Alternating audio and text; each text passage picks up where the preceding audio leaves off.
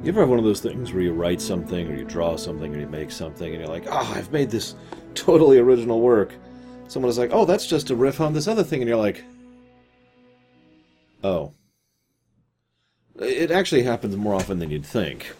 Usually it's because you saw or read or listened to the other work and didn't really process it, and you were just like, I want to do this such and thing. And then, you know, someone points it out to you, and you're like, oh, God, you're absolutely right. I've done. I've actually done that before with a song, and I'm sure plenty of other people have done that with plenty of other things too. So Gene Coon actually wrote this episode, and then it was pointed out to him that it was basically a riff on another episode. And he's like, "Oh, well, that sucks. Uh, let's go ahead and give him credit and pay him for this, and then just get on with it." And they're like, "Okay."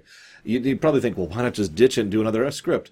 Well, first of all, Coon was overworked like crazy at this point, as I mentioned earlier. But also, remember, they were kind of script starved, so not really in a position to be turning down scripts, especially ones that are basically done. This um, this is also an interesting episode for many reasons. The most important one being Joseph Pevney, and I hope I'm pronouncing that correctly. I actually looked it up. Joseph Pevney is basically tied with Marc Daniels. Uh, wait, is it Marc Daniels? Oh God. Yeah, let me make sure I'm getting the right name here for most directors on TOS. He, if, if you've seen an episode of TOS, there is a reasonably good chance that you have in fact seen an episode. Yeah, it's Marc Daniels, I'm right. That you've seen an episode directed by him or Marc Daniels. He's also, well, he's got some ideas about directing and how that should be done. I was debating if I wanted to bring that up here or not. But I want to bring up a salient fact because it is actually relevant here, and this is part of my build up to season two. So, first of all, uh, he he's a long-standing director and, of course, a writer and actor as well. And here we go, found it. Um, he was brought in because he has a, a rep, had a reputation for being under budget and under time. In fact, he got a bonus for this episode of 500 bucks for managing to take what was intended and budgeted to be a 7-day shoot and make a 6-day shoot out of it. If you're paying attention, that is the first time that has happened in TOS history that they've actually been under budget. So, credit to him, especially on an episode like this. He also ran a very tight ship and had everything nice and efficiently leaned out. But this well, this is part of the problem. So, Pevney has said many, many times that he absolutely hated working on this show. No, really, the man is vitriolic almost. Nah, that's a bit excessive. But the man, there's a lot of rancor. That's a better word. There's a lot of rancor in how he talks about directing Trek. Now, this entire page and half of this page are all Pevney ranting about directing on Trek. I'm not going to read the whole thing for you, okay? but I'm going to summarize it for you. It's time consuming. It destroys disciplinary control of the director on the set. Um, Leonard and Bill wanted to make the show better, but that made our lives hell. And let me let me boil down to two big things. Okay, check this out. Well, Marc and I went off to do other shows. They brought in new directors. The new directors had ideas, but the actors were already ingrained in behavior patterns which did not permit inventiveness, which was, as they felt, opposed to their character. That was the real beginning of the problem. This is part of the discussion of why season two was the worst season ever for TOS. Uh, certainly news to me. Most people I hear say season one is the well, season three is the bad one, and season two is the good one. But anyways, uh, Bill would not do certain things because Kirk wouldn't do that. Leonard felt very, very strongly because his character was so deeply ingrained, and he knew precisely how Spock would behave. It was right in certain aspects, with the actors protecting themselves. It was wrong in the fact that their minds were closed to new inventiveness. There were good and bad things involved, but then we would be back, and there'd be a whole new uh, attitude by the actor. Now the actor had become co-producer, co-director, co-writer. A whole different attitude towards me, Joe Pevney, or, or wait, no, this is Pevney. I'm right. I'm right. Uh, towards me, I don't know why he mentions himself by name, or towards Marc Daniels. Now, my attitude toward that is a very strong one. I don't bend with that kind of stuff. The director's the director. You want to be a director? God bless you. Go be a director. But when I'm the director, I'm the director. You're an actor. I uh, and the, you make the greatest contributions you can, and I make the choices. Now, the reason I'm sharing all of this with you is because this contributed even more to that growing tension that was on the set. Because he's right, both Shatner and Nimoy were effectively becoming co-directors, co-producers, and co-writers in their own show. This is actually incredibly normal in modern television. This was. Uh, I don't want to say it was uncommon, but I also don't want to say it was common. This is not exactly unheard of, but at the same time, most people didn't do this back in the day for various reasons. Uh, whether those are right or wrong, that's up to you. That's an opinion call. But the fact of the matter is, uh, he very much strongly believed that an actor's job was to do what the director told them to, the end. And he didn't appreciate the interference on the work. And I think one of the biggest reasons for that was because his reputation was for running a tight ship and for getting things done under budget and done quicker. And if you have writers having a say, or excuse me, actors having a say in the script and in the presentation, you're going to slow things down. One of the things he complains about specifically is William Shatner really pushed this rehearsal table idea he really wanted to be able to talk with the other actors about their upcoming scenes and just kind of go through how they wanted to do things and how they wanted to bounce off each other and act off each other. Now, to be clear, that's a great idea. No, really. At least on paper, that is a phenomenal idea. Getting the actors a chance to kind of do a very quick dry through or read through, get a feel for each other, and kind of talk through in like a, a consensus, almost a council of actors, if you will, on exactly how you want to portray the next scene. But you can already see the problems with it. First of all, it adds time to every scene, Sec- which then, of course, that directly translates to money. Second problem is that it kind of ignores the input of the director whose job it is to tell the actors how to act and how to perform. That's one of the primary jobs of the director. So you can see why there was a lot of tension going on on set as a result of these things happening. None of that really started with this episode, but I wanted to mention it here because this was his first inclusion into Trek, and this is something that he felt very strongly going all the way into season two. We also see William uh, back again. He plays the Gorn. Theiss designed the Gorn's outfit. That's cool. Um, we also find out this is actually so okay. Let, us get to the episode proper now that we've. Oh, actually, one more thing I want to talk about. William Shatner has tinnitus, which is something he's mentioned on the American Tinnitus Association site. You can see his quote of it there. Shatner himself says that he got that from this episode, from the explosions that were going off pretty much right next to the actors as they were doing their lines and stuff that's kind of horrible. Now, thankfully, we do have the ability to kind of help people who have tinnitus issues, but good lord, that really says a lot about how television and just making a craft in general can lead to long term problems that basically never go away. Anywho, so Let's talk about the episode proper. First, we have some good world building with the chef. The Commodore has a chef down there, and that chef is his own personal chef, and McCoy's just looking forward to getting some, uh, how did he phrase it, non reconstituted meals. This is probably the first real time we've discussed food in TOS. It's come up a couple of times with regards to rations or the peppers and all that stuff, but this is the first time they've actually discussed it in any reasonable manner.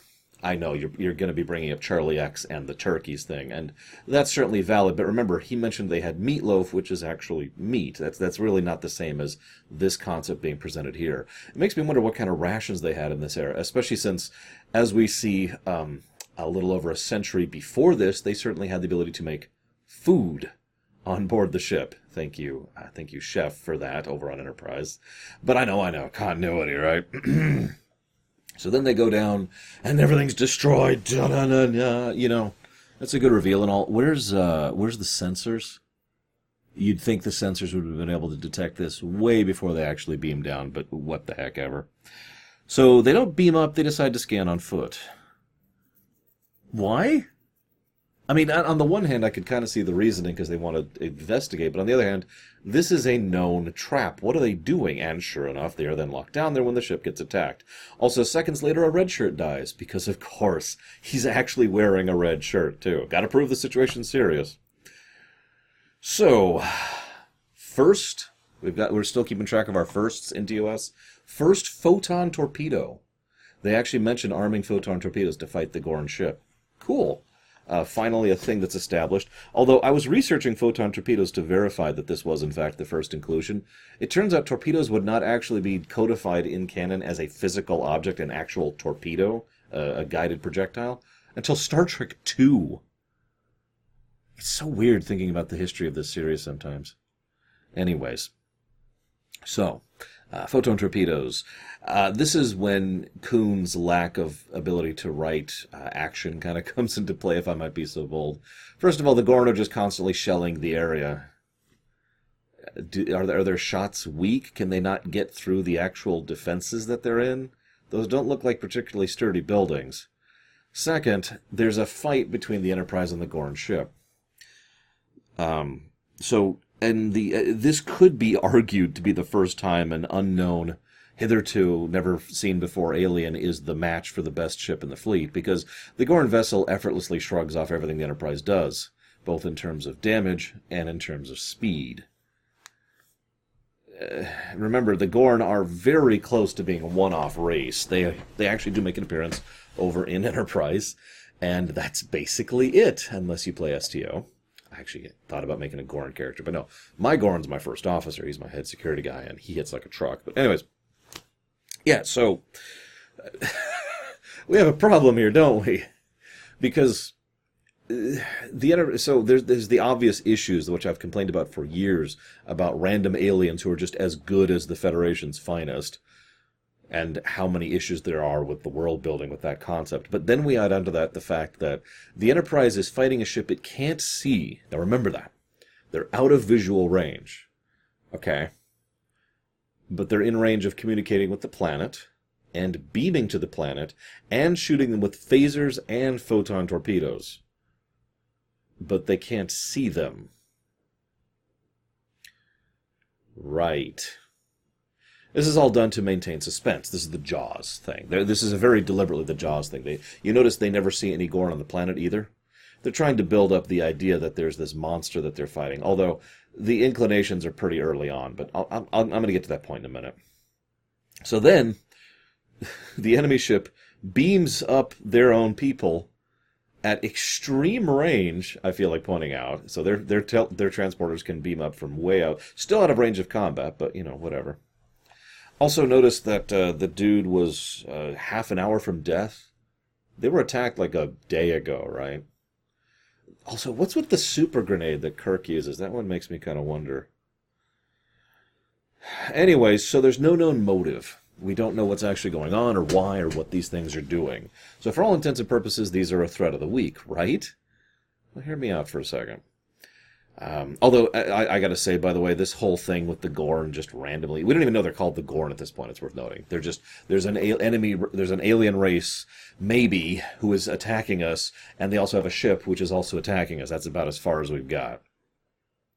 I'm reminded of the Chigs over in Starfleet, uh, or not Starfleet, Space Above and Beyond. Excuse me, which is an excellent show. I recommend you watch. By the way. By the way, this is the first reference of the Federation in the entire franchise. This is a lot of firsts, actually. We've got our first thing with Pevney. We've got our first uh, real discussion of the reconstitution food thing. We've got our first photon torpedoes. We've got our first reference to the Federation. I feel like there's another one. Oh, there is another one. I forgot about that. I'll get to that in just a second because Kirk is livid. His colony, his people, who are, I remind you, civilians, they were a civilian, unarmored target, a soft target, if you will, were just slaughtered almost to a man. They had women and children, too, they mentioned. They're dead, too. They're all dead. Um, he is livid, and he wants revenge. He, he, and it's worth noting, though, even though he wants revenge, his judgment remains sound. It's just that he is being presented as someone who also wants revenge. Now, that's actually kind of a key difference. It, it goes from being to we have been attacked by a hostile force, which has made an, what is very likely to be an invasion attempt on our territory. We need to respond to this as quickly and efficiently as we possibly can. Also, screw them. And that's a different mentality and attitude there, which is the one he is presenting. Also, notice this is pretty much the same Kirk we see back in Conscience of the King, and we will see it again in the future as well. So then they go to, and I, I told you there's one more first. Warp 6. It's the first time we've gone to Warp 6. Then they go to Warp 7. Now, this is interesting because this establishes a warp scale very loosely, but you'll notice that this is actually smart storytelling, really. Because by mere virtue of the fact that they have added numbers and how people react to that, we now know how fast what is. Like we've gone up to, I believe, warp three prior to this one. I, I haven't been keeping as much track as I'd like to, but that's roughly where we're at. So we know warp one is standard. That's cruising speed. Warp three is obviously a bit faster. Warp 6 is stated to be very fast. When he goes up to Warp 7, the whole bridge crew reacts to that like, you want to go to Warp 7? That established we don't we don't need the technobabble. We don't need the actual warp scale. What we hear there is warp 7 is very fast and it's going to be dangerous to even accomplish. This then of course adds even more gravity to when he calls for warp 8 and both Scotty and Spock point out this is actually this, might literally destroy us in the pursuit. This is a bad idea. Smart storytelling. So Spock then decides to argue morality. This is when Kirk brings up the thing I mentioned earlier. He's like, okay, listen, we're the only policemen out here. And he's right. This is the frontier. The Federation has no real presence here. No infrastructure is what I like to call that. You, are probably thinking factories and stuff, and while factories are certainly part of it, infrastructure is a societal thing you need to have personnel and ships and routes and defenses and scanners and and producers and um, I can't think what it's called. There's the raw materials, and then there's the refineries. You know, when you turn raw materials into actual goods, you know, and then you've got the actual distribu- distribution. You've got the transportation hub. All this stuff, all of this web that makes up civilization. That's infrastructure. None of that's here as Kirk points out earlier in the episode, there's only one major ship in this entire section. That's the Enterprise. One Constitution class cruiser. That's all they got. So Kirk is correct in his action, and you'll notice once again that little headcanon idea I keep positing of the captain being an officiate of the state kind of comes in because he basically is making an action and a deliberation as if he is acting on behalf of the newly named Federation. Interesting to think about. At 20 minutes in, the Metrons get involved. Yay! Godlike aliens. Didn't we just deal with this? It's okay. These ones are far more clearly photoshoppers. They are photoshopping reality rather than warping reality. Uh, so the Photoshop re- uh, warpers, or the reality photoshoppers, there we go. That's that's the phrase. Sorry, the reality photoshoppers you know, stop both ships and it's like, okay, look, you can go fight it out on this planet, okay? Piss off. And then they do so. This is uh this is interesting because this is when the episode starts to get bad. Okay, I'm going to pause for a second. If I mentioned the episode TOS, season 1 episode whatever we're up to, depends on how you what nomenclature you use. What do you think of when you think of arena? Real quick, just knee jerk. Now, I imagine most of you think the exact same thing I do. The Gorn. It's, it's pretty much the Gorn episode. You'll notice that we're 20 minutes into about a 50 minute episode, and the Gorn have only shown up now. This is actually to the great strength of the episode, and the first 20 minutes are really good. There's a good threat, there's a good establishment, there's some stupidity with the space combat, but otherwise, good good characterization, good presentation, good firsts good stuff with Kirk, good, suspense. We've got this mysterious alien, and it's it's the it's and then we get the big reveal. Oh, it's the Gorn. Now, this um this leads actually it's 23 minutes in. Excuse me, when the Gorn show up. I want to give special credit, by the way, to uh, looks like Gary Combs is how that's pronounced. I'm not actually sure. He's the stuntman who played the Gorn. You're probably thinking, why is that relevant? Remember Joseph Pevney I mentioned earlier? he actually said, guys, we need to get a stuntman in the suit. And everyone's like, why? And Pevney's like, because you're an idiot. Actually, that that's just me presuming. You should hear the man talk. There's a couple interviews about him, but no, um, no. The, what he actually said was, "That's a big, thick, heavy rubber suit. We're going to be filming out in the sun. You put an actor in that thing, he's going to fall apart. You need a stuntman who's got the strength and, endurance to be able to sweat that one out." Oh yeah, good idea. And he was right, of course. And funnily enough, this would establish a trend, at least on Star Trek, of using stunt actors who are more physically fit uh, in some of the more physically demanding roles of aliens. So stuntmen would start becoming stunts and aliens pretty much throughout the rest of Trek history after this point, up until the new stuff, which obviously I don't know anything about. I keep saying that just in case someone pops in and isn't aware of the fact that as of now I still haven't watched Discovery, Picard, or Lower Decks. so, like I said, this is when the episode falls apart. There's a brawl to show. You know what? Actually, let, let me just start for a second here. There we go. So, the Gorn looks stupid. I don't have anything else to add to that. Yeah, I, I know I, I shouldn't make fun for the time, and they did the best they could for the time. The Gorn look really stupid. and it hurts. The, the, the scenes, because even if I was willing to forgive that, the choreography on the fighting is terrible. Remember how I mentioned that was actually in Shore Leave? It was nice to see an honest to goodness fight. This is not that. This is like the opposite of a fight. This is this is terrible. It's badly choreographed, badly acted, and it looks like two people who are throwing a fight at the same time, and, and they're just kind of awkward because both of them are trying to deliberately lose and not actually hurt each other. It looks awful. And it really hurts the episode, and frankly, really dates the series. Having said that, I do like the escalation of events. On paper, you could see the logic. So first there's a brawl. That doesn't go Kirk's way. So then he throws a rock. Okay. Then the Gorn throws a much bigger rock back. Okay, so we've established that in a melee, this is going the Gorn's way. Cool. Once again, good exposition. Then he starts talking to his thing, and we see the Gorn reacting to it. Also good exposition. Then we see resources all over, and he goes and he knocks a boulder over on the Gorn, which knocks out the Gorn but doesn't kill him, probably injures him. Then Kirk, running away, runs into the trap the Gorn had set and nearly dies, except for the fact that this is kind of a kitsch episode. All of this kind of lines up and makes sense. This then leads to Spock uh, and McCoy requesting that they turn the streaming service back on. Okay, I'm barely kidding, but God's sakes, that is effectively what happens here. Spock is sitting there and he's he can't communicate with Kirk, of course, so he's not in chat saying, "Why aren't you using fire damage?" But that is effectively what Spock's doing. He's backseat gaming of Kirk's conflict with the Gorn, and it's hysterical to watch. Maybe it's just because I am a streamer, so I'm amused by that. But damn. Here's the interesting part, though. That is also smart writing, because I want you to picture for a moment Kirk running around, eject the Spock and what he's saying uh, because they're they're watching and Spock is kind of reciting what's happening as Kirk is doing it.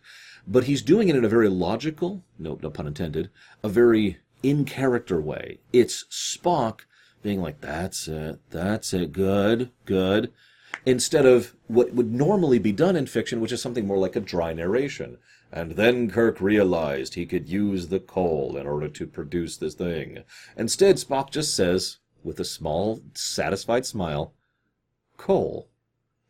And we get the exact same inference with a good performance and good writing. This is really well scripted. It's strange how well scripted this is. It's almost like it's not a first draft. so Spock giving that that that play by play helps the episode because otherwise we just have Kirk doing random things and I got to be real. I, I, like to think that treating the audience as, the, as if they are smart is the correct way to do things. But watching Kirk pour a bunch of random rocks and powders, which we have no idea what any of them are, into a cannon, excuse me, into a bamboo shoot, and then shooting the guy, would only be obvious what's happening after the shot itself. It, the whole time would just be kind of, what's he doing?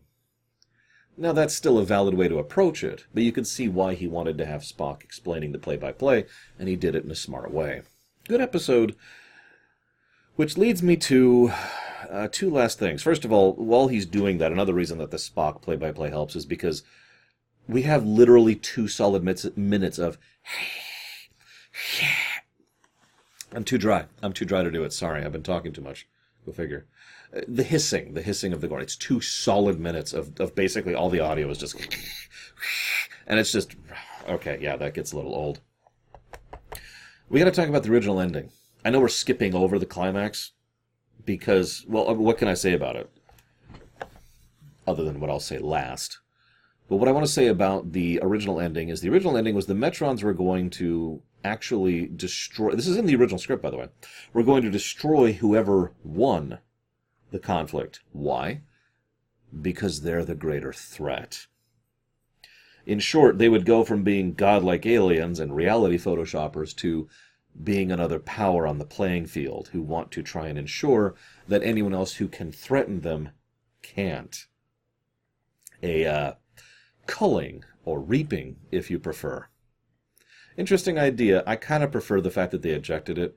In the interest of fairness, the Metrons never show up again. Unlike the Gorn, who at least get referenced a few times and show up in Enterprise, the Metrons will never be back. Get used to that, by the way. So, what is there to talk about? I have a question for you. Was the Gorn assault on Cestus 3 justified?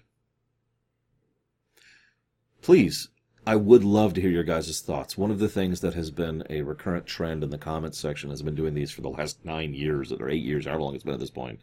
I think it's eight at this point. Uh, is that you guys have given me some absolutely fascinating things to chew on and to think about. I know I don't respond to most of my comments.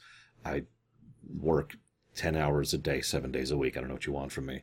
But I do read every single one of them. It's part of my morning ritual. I get up and I read the comments. And I have loved a lot of your guys' thoughts. And I think this is a big one. Is the Gorn attack on Cestus 3 justified? Not is it right or wrong, but is it a justified action of a nation on another nation? This is more of a political and war question than it is anything else. I'm not going to give my opinion on that one. I don't want to influence yours, and I want to hear yours. But I do want to mention one thing. The Federation is very colony happy. This is true back in the day. This is true in the TNG era. This is true pretty much throughout hell. Even in Enterprise, they're colony happy, for God's sakes.